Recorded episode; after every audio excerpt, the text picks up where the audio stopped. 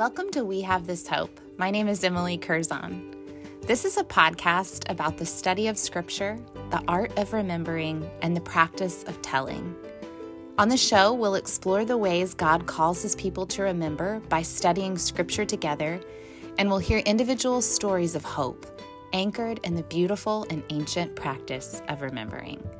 I'm so glad you're here.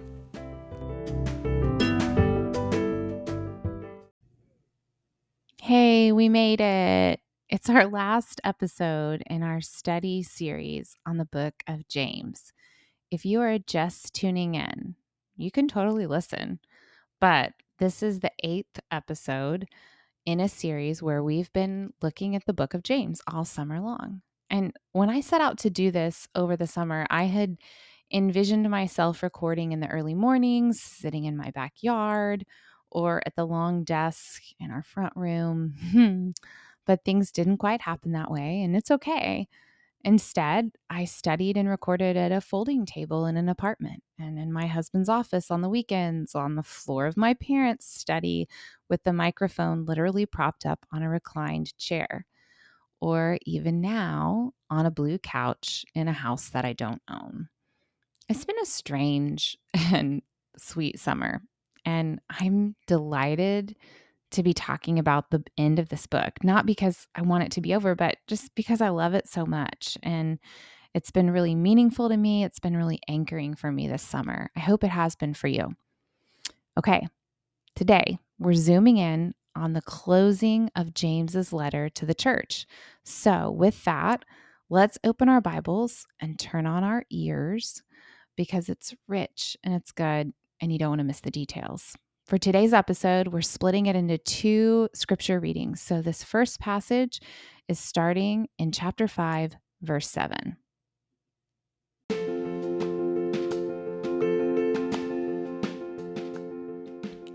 James 5, 7 through 12. Be patient then, brothers, until the Lord's coming. See how the farmer waits for the land to yield its valuable crop and how patient He is for the autumn and spring rains. You too be patient and stand firm, because the Lord's coming is near. Don't grumble against each other, brothers, or you will be judged. The judge is standing at the door. Brothers, as an example of patience in the face of suffering, take the prophets who spoke in the name of the Lord. As you know, we consider blessed those who have persevered. You have heard of Job's perseverance and have seen what the Lord finally brought about. The Lord is full of compassion and mercy. Above all, my brothers, do not swear, not by heaven or by earth or by anything else. Let your yes be your yes and your no, no, or you will be condemned.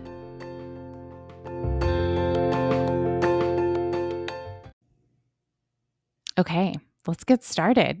So, your Bible, if you're looking at it like mine, may have a delineation between verses 12 and 13. And so that's why we sort of broke it up that this way. We're going to just look at these first five verses and answer our three questions. The first is, What did it say? Okay, so right off the bat, we can see that James is beginning to finish where he started. If you remember chapter one of James, we remember he talks about blessed is the one who perseveres under trial. Well, here at the end, he makes a plea for perseverance again. And here is just a list of what he says. If you're doing this on your own, do the same thing. What did it say? Well, he told the church to be patient and to stand firm, which translated really means to not lose heart or to persevere. He also uses some phrasing that's similar to what we talked about last week. Two times he talks about the Lord's coming, and he says the Lord's coming is near. And then he alludes to Jesus' teaching on his return in Matthew 24 with this idea of someone, namely Jesus here, standing right behind a door and knocking there's like a sense of urgency or perhaps a sense of intensity, I think, in James's words here. Then he offers some examples of this perseverance he's calling them to have the prophets and Job, two figures that this Jewish audience would certainly know. And he reminds them of what God did in Job's life. He says, God blessed the latter part of his life more than the first. He died old and full of years. That's what Job says. Sorry, not James. So these first few verses are pretty basic. He's challenging them to do something and then giving them familiar examples of people who've done it. Now, verse 12, this is the let your yes be your yes and your no be your no verse. At first reading, this stands out a little bit as peculiar or maybe like randomly placed when it says stuff like, do not swear. Now, anytime something seems peculiar to me, that's where I want to go to context. That's where I want to start to ask the question okay, well, why did this matter? What was he really talking about? What was the time and the place and the context? Okay, so hang with me. Jesus actually said this exact same thing the let your yes be your yes and your no be your no, but with even more detail in his sermon in Matthew 5, starting in verse 34. He says, Do not swear at all, either by heaven for it is God's throne, or by earth, for it is his footstool. So the swearing and the oath making was apparently a pretty common practice in the culture at that time. And I'm not talking about swearing as in like using bad language, but making oaths to confirm what you say is true. And Jesus says not to do this. He says simply to be a person of truth. What you say is what you mean, and what you say is what you do. So, in this section, James seems to simply be echoing the teachings of Jesus that are relevant at the time. Now, something interesting I thought that N.T. Wright said in his commentary on James. This is a quote. He says, quote, "The one time we're told in the Bible that someone began to curse and swear was when Peter was insisting that he didn't know Jesus. That should give us pause for thought." End quote. I just thought that was really good. Overall, I think in this section, James is building to a close by calling the church to be patient and serious about what is happening in their world, to persevere and to be people whose words are consistently trustworthy. Be patient, be trustworthy sounds a lot like persevere so you can be mature and complete, not lacking anything. I breezed through that section on purpose because I want to spend the majority of our time of this episode looking at the last few verses of James's letter. I was so moved as I was studying this. I told Dustin last night, I really hope I can communicate what I'm feeling in my heart and my mind. If you've ever had like an experience like that with scripture and you're like, ah, I just want to tell somebody about this, that's how I feel about these last few verses. So my prayer has been that I can help can like convey that in this episode. I hope that's what you're about to hear. So, with that, we're going to start in verse 13 and go through the very end, verse 20.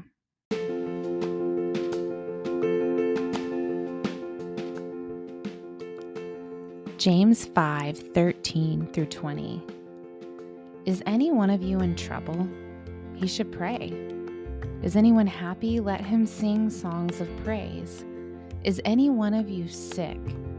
He should call the elders of the church to pray over him and anoint him with oil in the name of the Lord. And the prayer offered in faith will make the sick person well. The Lord will raise him up. If he has sinned, he will be forgiven. Therefore, confess your sins to each other and pray for each other so that you may be healed. The prayer of a righteous man is powerful and effective. Elijah was a man just like us. He prayed earnestly that it would not rain, and it did not rain on the land for three and a half years. Again, he prayed, and the heavens gave rain, and the earth produced its crops. My brothers, if one of you should wander from the truth and someone should bring him back, remember this. Whoever turns a sinner from the error of his way will save him from death and cover over a multitude of sins.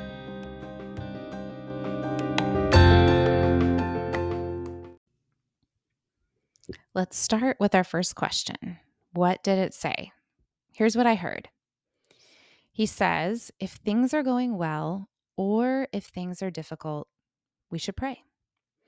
Then he uses the example of being sick as a transition to sort of corporate prayer. He says, if you're sick, you should call the church leaders to pray for you and anoint you with oil, and an interesting thing will then happen. He says, the Lord will raise him up. He says also to confess to each other and pray for each other, and that this is effective and powerful. You've probably heard that verse quoted somewhere in your journey through scripture. And again, he also holds out an OG example of this kind of prayer. And this time it's Elijah the prophet. And he specifically cites the story from 1 Kings 18, where Elijah challenges King Ahab to basically a prayer contest, where the end result is that Elijah prays for rain to end a three and a half year drought. And God sends rain and fire, and the people see that Elijah's God is the real God and they fall on their faces and destroy their idols and they worship the one true God. So there's this huge Old Testament connection here that he's making. And then James closes his letter with this from the message translation. It's so beautiful. I'm going to read it to you. He says, My dear friends, if you know people who've wandered off from God's truth, don't write them off. Go after them Get them back, and you will have rescued precious lives from destruction and prevented an epidemic of wandering away from God. Isn't that lovely? There's a lot packed into these seven verses. And while in general, I think James is easy to understand, pretty much what he says you can take at face value. There's some real depth here, and I don't want to miss it. And we can find that if we keep digging and ask our context question why did it matter? To unpack this question, we're going to zoom in on verses 14 and 15 because I think the contextual elements of this verse really help us understand the fullness of what James wants his audience to know. It's the culmination of his letter to his beloved church, but we miss it if we don't slow down. Okay, so I'm going to reread verses 14 and 15. This is where he says, Is one of you sick? He should call the elders of the church to pray over him and anoint him with oil in the name of the Lord. And the prayer offered in faith will make the sick person well. The Lord will raise him up. There are three things that stand out to me in this verse. Three things to unpack to answer why did it matter? Why did these words bear weight to their intended audience at the time? The first thing is sickness. James leads by asking the question Is one of you sick? Well, what does he mean by this? So, hmm, I'm going to go to some Greek here.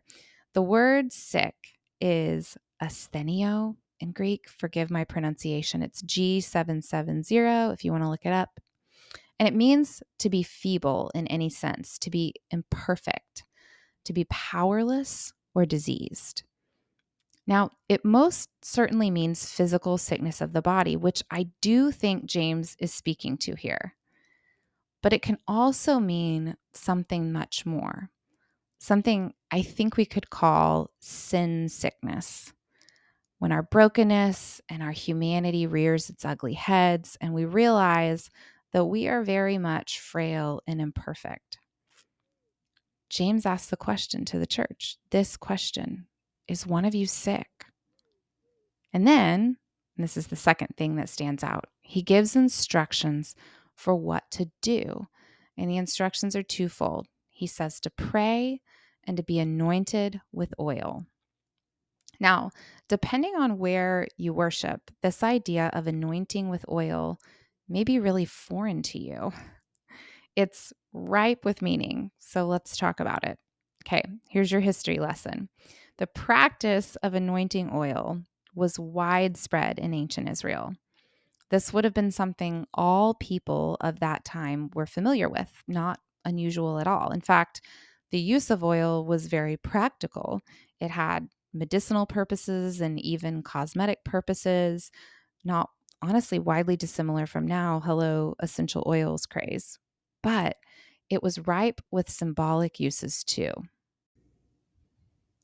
The main symbolic function was to formalize an elevation in legal status. So, a new king would be anointed with oil, particularly if there was a dispute about his place in the Davidic line. So, if you studied Proverbs in the life of Solomon with me, you may remember that David's other son, Adonijah, tries to take the throne in place of Solomon, who they all knew had been chosen by God to take his father's place. So what ends up happening is the good guys, they end up rushing Solomon up on a hill on a donkey and what do they do? They anoint him with oil from a horn. And the dispute is settled, Solomon is king. Priests would also be anointed with oil when they were like sanctified for their role. So, one article from the Jewish Virtual Library said that oil was used to sanctify the priest by, here's the quote, removing him from the realm of the profane and empowering him to operate in the realm of the sacred. So, it was an elevation in legal status and a, st- a sanctification. It, it, it made their role official. The other symbolic function, hang with me here, was purification. So, like, think leprosy. Now, the Old Testament's filled with examples of purification rituals, and this is this is not the time or place to go into that. But essentially, a leper was sprinkled with oil, and on the eighth day, it says the ostracism of the leper is ended, and he is free to re-enter society. In other words, the anointing with oil was a means by which the leper was free to enter into community. And so we see that when James calls the church to anoint the sick with oil, it's not just an empty ritual. It's a culturally and religiously sacred action taken by the church to elevate the status of the imperfect or the powerless person, to heal them, and to invite them into community. Okay, so the third thing remember, we have sickness, we have the anointing with oil, and finally, James tells them exactly what will happen. He says that God will raise them up. And this is where the verse gets tricky. When we read it through our own lens, we hear things like, if we pray in faith, sick people will be healed. And of course, I believe that to be true. However, I don't know a single person, including myself, who, in hearing that, immediately thinks of the person they love or loved who wasn't healed from their physical sickness when we prayed for them. Did I not have enough faith? Did we not pray enough? In the back of our minds, we ask questions like this, don't we? And then we either sit in the tension of our faith and our reality, or we offer up perhaps some kind of incomplete explanation of how God's kingdom is really at work, and then we try to forget it. But James says that God will raise us up. So let's dig a little deeper. the phrase raised up is a Greek verb G1453, agiro, again, forgive the pronunciation, and it's used usually two ways in scripture. It's a literal waking up, like when the disciples fell asleep and Jesus said, Wake up. It's used when Christ is resurrected, but it's also used metaphorically over and over again to say things like Paul says in Ephesians 5:14, "Wake up, sleeper, Rise from the dead, and Christ may shine on you. In other words, like look alive, pay attention, wake up. God's kingdom is breaking in. There's resurrection happening everywhere, and it's available to you. Perhaps being raised up means more than just physical healing. Yes, God can and we will heal the sick. But even more than this, He can and will resurrect our whole lives so that we wake up to His reality at work all around us, transforming how we see the world, how we operate in it, and most importantly, how we hope. The kicker is that James says this kind of raising up, this kind of resurrection, it happens in the context of the church. It is not an individual activity. This kind of resurrection happens with other believers. It was never meant to be a solo endeavor. Why did it matter? James is giving practical instructions for how the church ought to care for the sick. But even more, he's coaching them on how to live together as resurrection people. And that means us too.